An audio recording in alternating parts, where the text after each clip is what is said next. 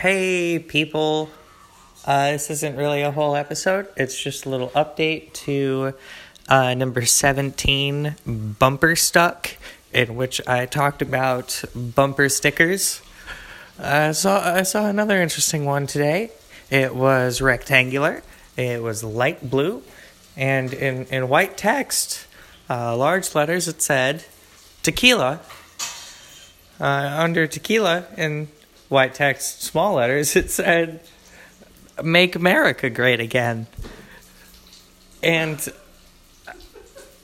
I just I don't have any answers for you, friends. Um, that's uh, should, that uh, yeah.